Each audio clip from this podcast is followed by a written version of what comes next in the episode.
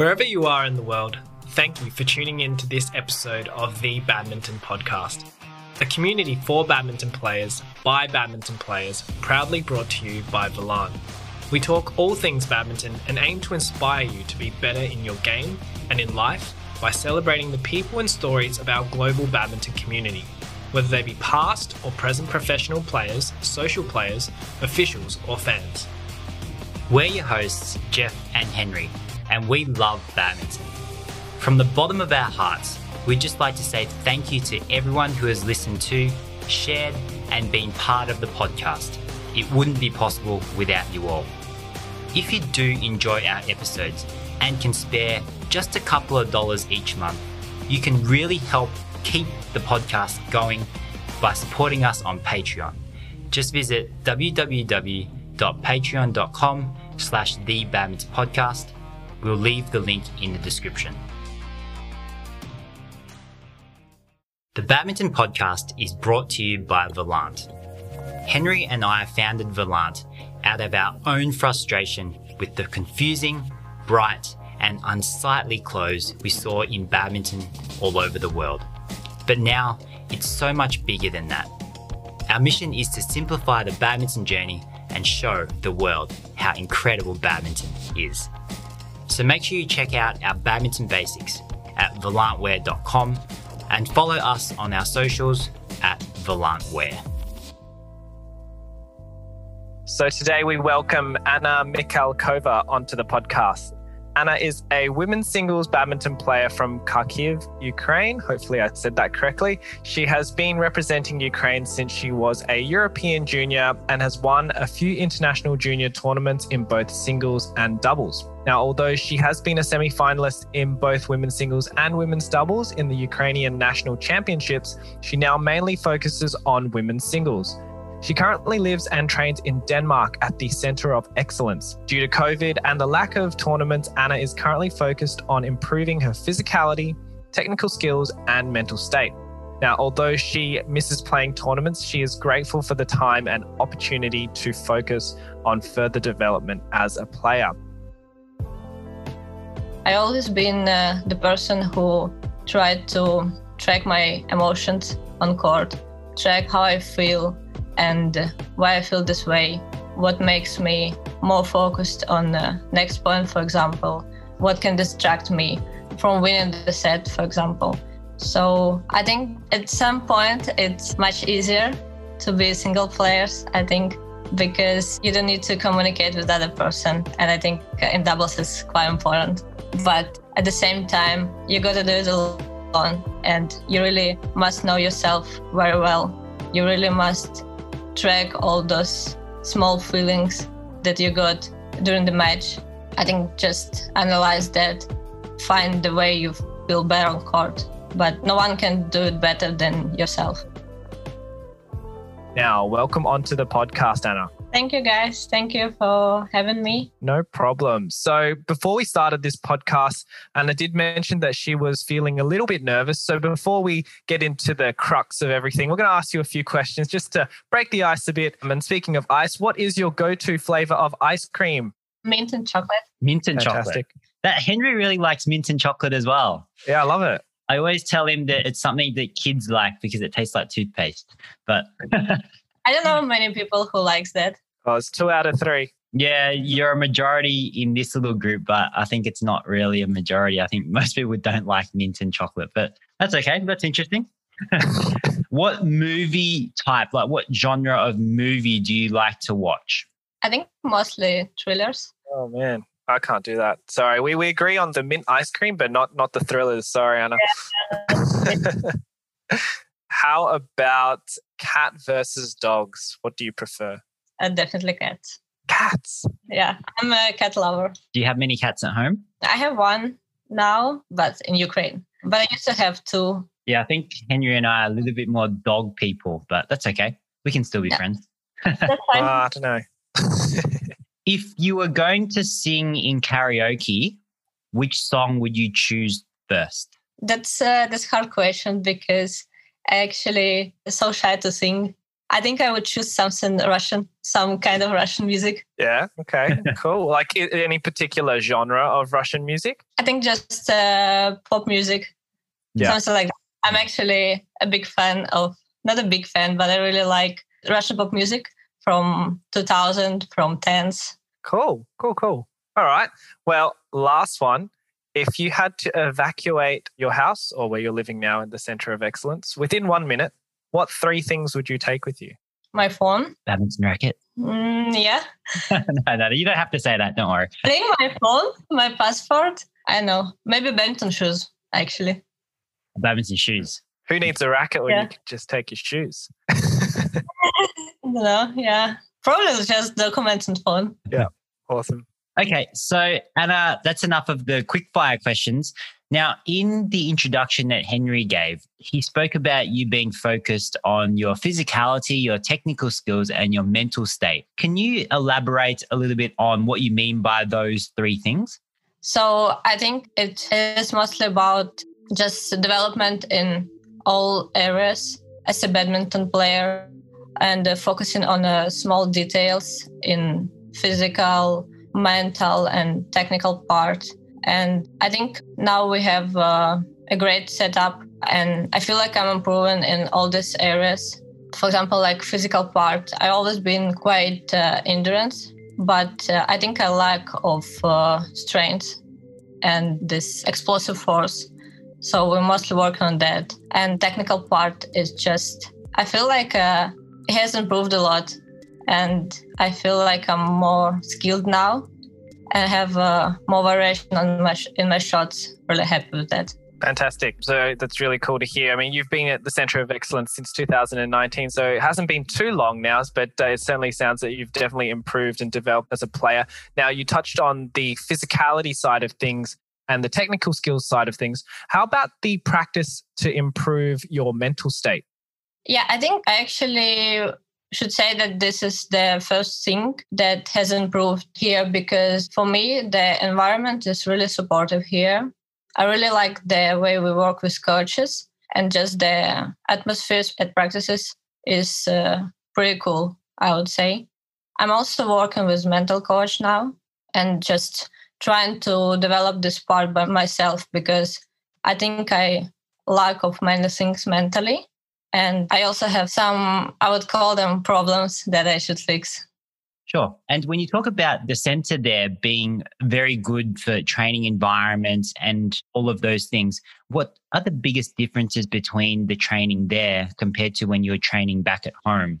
So was it that you could speak more easily to the coaches? Was it that everyone felt like a team? Was it the training's harder? Is the training easier? Is the training different? What about it makes it such a good environment for you?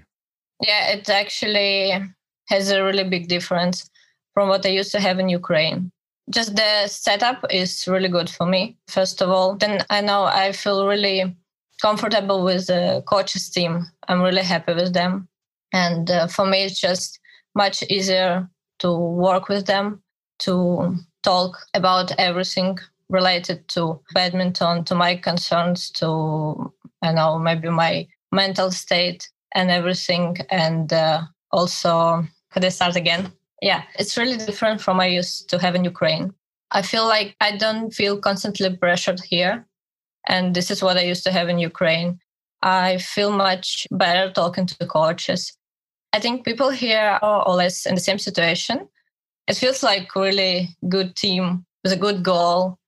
I feel like I moved to different culture of badminton.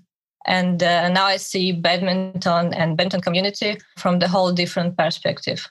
That's fantastic. I'm glad that you see it that way and have moved into a more positive and collaborative environment. You mentioned earlier about having a mental coach. And I think for a lot of listeners, they probably, as far as recreational players are concerned anyway, they probably have very little knowledge or understanding of what a mental coach is or does. So, would you be able to give us an idea of some of the things that you have gone through with your mental coach or even just some insights for, for us to share with the listeners? I think now I'm mostly working on uh, focus and concentration on court and also on my confidence and the way I see myself into this uh, badminton career and the way I see people who support me and who doubt in me. I think we work also a lot.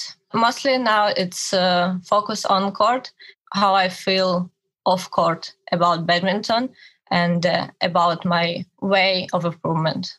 Yeah, that's really great. And we've spoken to a few different athletes, badminton players, about how it feels to be a singles player, especially because from my experience, I've been a singles player. I'm sure it's the same with doubles as well, but you've got someone to help you on the court, which can be, I guess, reassuring.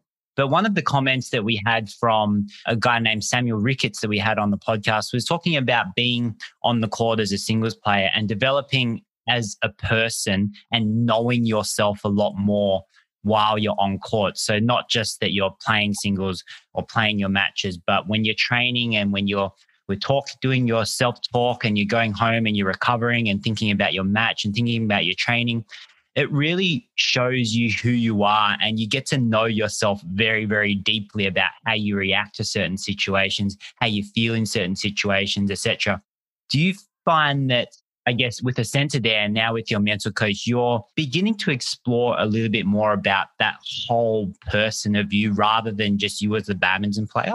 Yeah, I think I'm just in general tend to self reflection and overthinking. So I always been uh, the person who tried to track my emotions on court, track how I feel and why I feel this way, what makes me more focused on the next point, for example, what can distract me from winning the set, for example. So I think at some point it's much easier to be single players. I think because you don't need to communicate with the other person, and I think in doubles is quite important. But at the same time, you got to do it alone, and you really must know yourself very well, and you really must track all those small feelings that you got during the match.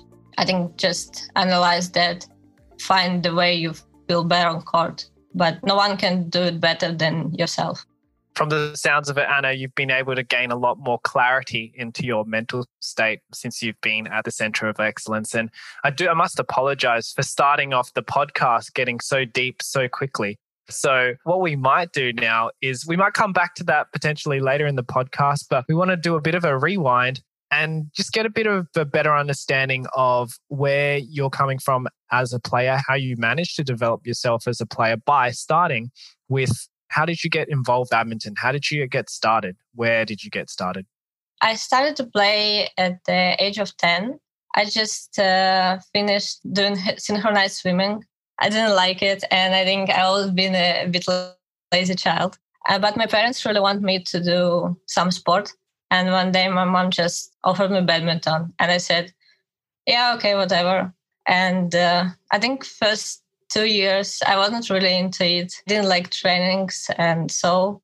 But uh, I played my first tournament on my 13th birthday, I think, and I got a quarterfinal, and I was like so happy, and I just enjoyed it a lot. So I think from that moment, I just started to train harder, and uh, I just wanted to win more matches, something like that. That's great. So you're 13 years old, you got your first quarterfinal, then you started to take it more seriously and you trained more. What was your training like when you were 13? Was were you doing it once a week, twice a week, three times? How did it look then? And then how did it increase over time? I think at that moment I already started to practice in like four or five times per week. But then and at the age of uh, 14, 15, I started to practice two times per day. I think two times per week I had uh, two practices, one morning and one in the evening. And the rest of days, I had just one practice per day. And then when you were playing over there, and I guess the reason for you moving to the, the center of excellence, what were the biggest challenges or obstacles you had to overcome within the system when you were training and playing at, at home? This is actually um, not a really pleasant story, I would say, unfortunately. But the season before, season 2018, 2019, I was doing quite well. I was playing tournament and performing well. I was gaining points at the world ranking and climbing at this world ranking. And uh, I think I was quite happy uh, with the way I was performing at that moment and playing tournaments. And then I actually first time visited Center of Excellence in Denmark for two weeks, just like this trial two weeks. And then I, straight after I played Denmark Challenge and I did very well. And uh, I was really happy and proud of my result.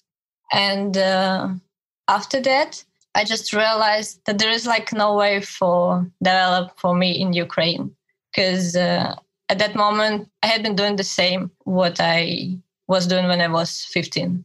And then I realized that this is uh, not the way to improve for me. I think at that moment I already felt this lack of development for me. And I actually started this conversation with my coach in Ukraine. At some point, I think over that, I got uh, kicked out from my club and I couldn't practice for one month. Oh, wow. And it's actually, yeah. And uh, I think I was really depressed because badminton always been on my life and i didn't know how could i fix that and how could i get back to my normal routine? But then after one month we kind of uh, found an agreement but i definitely dropped in my level. I also dropped a lot in my world ranking at that moment olympic qualification has started and uh, i couldn't really play a lot of tournaments. So i think this uh, situation gave me a lot of confidence in myself in my like inner power but i learned a lot i met uh, many people who have helped me a lot but as i said i dropped in the world ranking quite a lot. So now it uh, makes it a bit harder. Yeah i can imagine that time was incredibly difficult for you. When you uh, you know open yourself up to be vulnerable and reach out to your coach and then ultimately get bounced back and have to leave essentially and, and not play the sport you love for a month for that reason would have been devastating. When you do, I guess, look back at that period and you said you're, you know, you're grateful for the people that have helped you over that time. What was it about that experience that helped you make the decision to ultimately move to the center of excellence? I think at that point, I definitely couldn't realize that this is something that will help me to improve as a person and as a player. I think I was just really exhausted mentally. And uh, I think I, I, just was really depressed. And I always been uh, dependent a lot of going on in my badminton life. So I think you guys could imagine how hard it was for me at that moment. And uh, I think, first of all, it just, this situation just helped me to make this decision to move to the Center of Excellence. I think if I wouldn't have this argument, I think the decision I would still make probably, but it definitely was hard for me. Yeah. So looking back, maybe I know it, it was very difficult at the time to see that, hey, this could be a good thing in helping me to make the decision. But maybe looking back, you're thinking, yeah, maybe that was the right thing for me, even though it was it was hard at the time. You had a fall in your world ranking and your level, but it's great to see that you made a decision and you've been very happy with your development in Denmark at the Center for Excellence. So that's really good. So now that you're a women's singles player or you're focusing on women's singles, but you had a, a past in playing women's doubles as well, is there a reason why you chose to go for the singles instead of the doubles? Was it is it related to the like you said before? You don't have to communicate things as well with your partner, and you know yourself better, or was there another reason you chose women's singles over women's doubles? No, I think it's mostly because of my moving to the Center of Excellence, because this is the center for single players. So I, in general, just more focused on uh, singles but uh, I think uh, playing doubles is really fun and I really enjoyed. And I think in women doubles is also possible to play if you're a single player. So I think I would play if I got opportunity. But now I'm just mostly focused on uh, singles just because of my presence at the Center of Excellence. Yeah, that can, makes complete sense. I mean, you could always knock on next door and ask Iris to play some women's doubles with you. I would actually do sometimes. oh, that's excellent. Now, talking about enjoying playing women's doubles, enjoying playing women's singles, you talked briefly earlier about the first tournament you won when you were 13 and you were so happy at that point in time. What is it about badminton that makes you love the sport to this day? I think this is just the way I can reach my full potential at this moment. I think I've always been quite competitive and uh, I like uh, to win, but I also like to practice hard. I really enjoy this uh, athlete life. I really enjoy practicing hard. I really like these uh, tough physical practices. I know I, I really enjoy it. And yeah, I just really love badminton and uh, I just really enjoy being part of this community. And just a little correction before Henry was a quarter finalist of the when she was 13, not the winner, but she was just so happy. I just assumed she won. now, Anna, you said you said I think five different times that you really enjoy working hard and the athlete's life because it is about working hard and, and the physical sessions, etc. What about the physical sessions make it so enjoyable? Is it like like before a physical session, how do you feel? Because I know that the way I felt and a lot of athletes feel just before they're lining up to do the 10 400 meter sprints or 10 400 meter intervals there's just a feeling of like dread in the body just thinking oh i know i'm going to be so tired when i'm doing this but of course, when you finished, it's a great feeling. When you're doing it and, and the push and the mental strength that you have to muster to do it, that's also enjoyable, I think, as well. But what, what for you, why is it that working hard is so enjoyable? Like, what does it mean to you other than just working hard? Does it mean something deeper? Does it mean that you're, you feel like you're filling your full potential? Does it mean that you're always growing? What about it makes it so delightful to train hard? Yeah, I think first of all, as you mentioned, is feeling afterwards that you've done hard work. And uh, I know I just feel so empowered afterwards. Yeah, of course, if you do like 10 times 100 meters, this is like such a struggle, especially if it's summertime.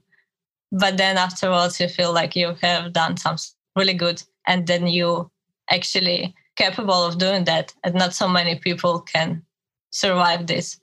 And uh, I think it's also about uh, exploring myself, exploring my body, and uh, how I can push myself to the limit and uh, how far I can go.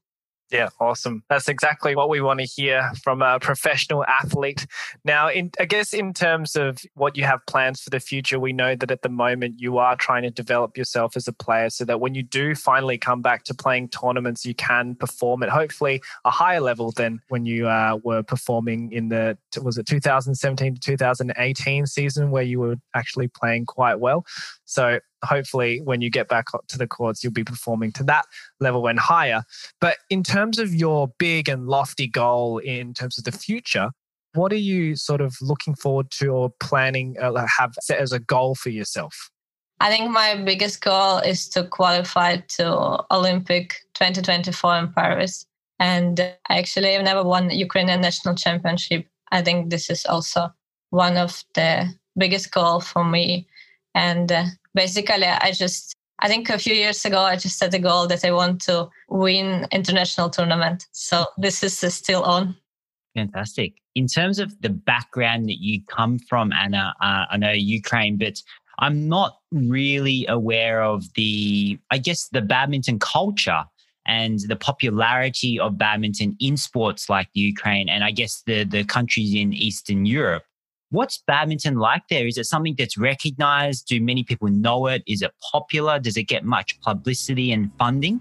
I actually think now it is growing and uh, badminton is doing much better in Ukraine. I think Ukraine Badminton Federation is moving in the right direction. I would say trying to get more publicity for badminton. And as you know, we're going to have European Championship in Kiev, which is such a big event for Ukraine, such a big event for badminton community, and we are really looking forward for that. Yeah, I think badminton has developed a lot in past three, four years. And actually, Ukraine Badminton Federation is uh, supporting me here with my stay at the Center of Excellence. And I should say that this is like a really big improvement because uh, before, when I was younger, I can really remember that I had uh, this kind of funding just to improve myself. The administration in the, our federation has changed like three years ago. I think we made as a badminton community really big progress within these three years. Yeah, that's incredible that they're willing to support you on your journey over at the Center of Excellence, Anna. In terms of your plans for the Olympics, trying to make it to the 2024 Olympics. Where do you see Ukraine as part of that plan? Because I know when you're talking about your past and, and the pressures that you got, and obviously some of the, I guess, the worst or almost challenging parts of your life was in the Ukraine uh, when you, when you did have a fallout with your coach. Now, where do you see Ukraine as part of that journey to 2024? Are you spending your time at the center of excellence of majority of the time, or does Ukraine also play a part in that for you? Yeah, I'm permanent player here, and I stay here full time. But I'm also a member of a national team of Ukraine. Yeah, I think now just Ukrainian Badminton Federation and the badminton community plays the big part in my career rather than my first coach and the people from my club and uh, it's actually quite difficult because I used to be really attached to this club and to these people. But it's life, and this is how it is. I'm actually trying to be positive about the past and about the things I've done and other people have done because all I've done my life brought me here and uh, I'm happy at the present moment. So this is the most important thing. So you you do plan to spend basically a lot of time at the center of excellence and probably not go back to the Ukraine for much training. Are you thinking? Yeah, I stay here until the end of this year for sure. And I think here is just the best setup for me to prepare for Olympic qualification for Paris 2020. Mm-hmm. But I'm still a member of Ukrainian national team I think I still consider myself as a Ukrainian player quite a lot. Yep. And then you, of course, you'll go back to win the nationals, right? One of your goals, you'll still go yeah. back to win the nationals, yeah. But I'm, I'm really happy to represent Ukraine, and uh, I not consider myself as an independent player. Okay. I think I'm just more independent from my club, and I used to be really attached to this club and people uh, there. But now I feel like I'm more badminton player representing Ukraine rather, rather representing my club. Yes, understood. Yeah, definitely. So your goal, like you said, is Paris 2024. Because of COVID, Tokyo Olympic Games in 2020 has been pushed to this year, 2021. So it's actually only three years, or let's say three and a half years away. Because at time of recording now, we're in February 2021. So for someone out there who doesn't know how to start qualifying for an Olympic Games. Can you give us a bit of a run as to what you need to do to qualify? So, when does the qualification start? When do you need to start playing your tournaments? Let's assume that all tournaments are running and there's no COVID, just so it's easier for the explanation, because now it's very hard to explain what tournaments you'll play. But if there was no COVID, how long is an Olympic qualification campaign? How far early do you need to do it to start it? And what are the things that you need to do in this, say, three years leading up to an Olympic Games? I think for me personally, it's just next two years are going to be building up period where I still improve uh, mentally, physically, and technically, and when I will try to find my style and uh, find the way I can actually feel comfortable and uh, be confident on court. And then Olympic qualifications starts at the end of August and finish in April. And you got to get uh, 10 best results and score points to get the list of the players for Olympic Games. Yeah, and I think it's important because some players do, I think, spread themselves too thin, which is when they play pretty much every single tournament that they can get to. And what happens is that they don't have that strategic focus on on some of the key ones to gain those points. I believe is what you were trying to say, Anna. Is that correct? Yeah, yeah, yeah. That's true. Because I think people are trying to play as many tournaments as possible, but uh, sometimes they get just burned out because of that. And I think the time for just practicing and training is also important between this tournament. So it's maybe a good strategy to be focused on some key results rather than play everything and uh, travel a lot during that yeah. time. And during the Olympic qualification period, of course, it's very competitive. There's a lot of people striving to qualify for the Olympic Games.